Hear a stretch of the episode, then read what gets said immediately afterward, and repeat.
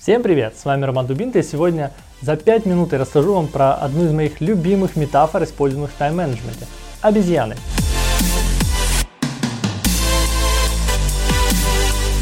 Месяц назад я уже делал обзор на книгу Кеннет Бланшет и серии одноминутного менеджера. И вот сегодня у меня в руках очередной бестселлер и, пожалуй, любимая книга из этой серии. Почему именно это? Наверное, потому что она позволяет взглянуть на себя со стороны и в разы повысить свою продуктивность. Давайте по порядку разберемся, как это работает. Случалось ли у вас, что чем больше вы работы делаете, тем больше ее становится, и не видно ей конца и края.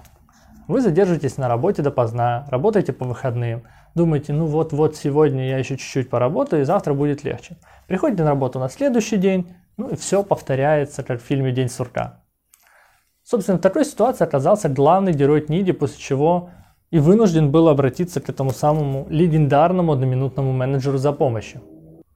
Основная идея, по сути, проблема, которая проносит через всю книгу, заключается в том, что где бы ни были сотрудники, где бы они ни встречали менеджера, там, в столовой, в коридоре, в лифте, на парковке, им всегда что-то от него нужно.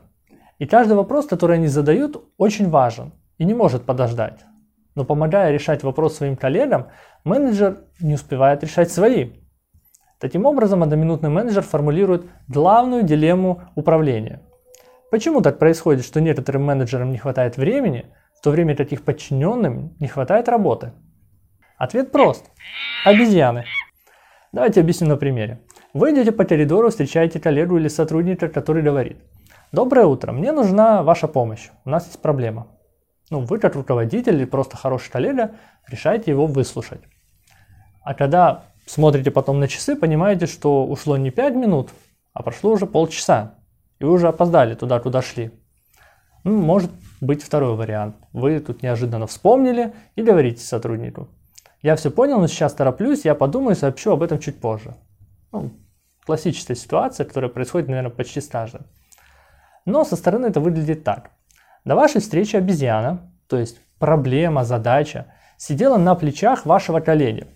Когда вы начали обсуждать проблему, она уже двумя лапами ухватилась за вас. Но в тот момент, когда вы сказали, что подумаете – она пересела на вашу спину. Получается, менеджер, во-первых, взял ответственность за решение этой проблемы на себя, но кроме того, пообещал еще и отчитаться подчиненному о ее выполнении. Парадокс. Самое интересное, что сотрудник превращается в вашего надзирателя, который будет теперь спрашивать и контролировать у вас, как идут дела с решением его задачи. Вы уже подумали? Еще нет? Когда подойти? Ну, думаю, вы меня поняли. Не надо брать на себя чужих обезьян. Обезьянами надо грамотно управлять, придерживаясь четырех простых правил. Первое. Опишите следующие действия, которые необходимо сделать, чтобы решить задачу. Второе. Определите хозяина обезьяны. Третье. Застрахуйте свое решение. Если вы уверены, что сотрудник может самостоятельно решить эту проблему, пусть решает. Если нет, ну, дайте ему возможность подумать, предложить план реализации, и пусть он еще раз с вами его согласует. Просто не вмешивайтесь по мере возможности и не вмешивайтесь по мере необходимости. Четвертое. Назначьте время и место контроля здоровья обезьяны, чтобы если вдруг она заболеет, вы могли ей назначить интенсивный курс лечения.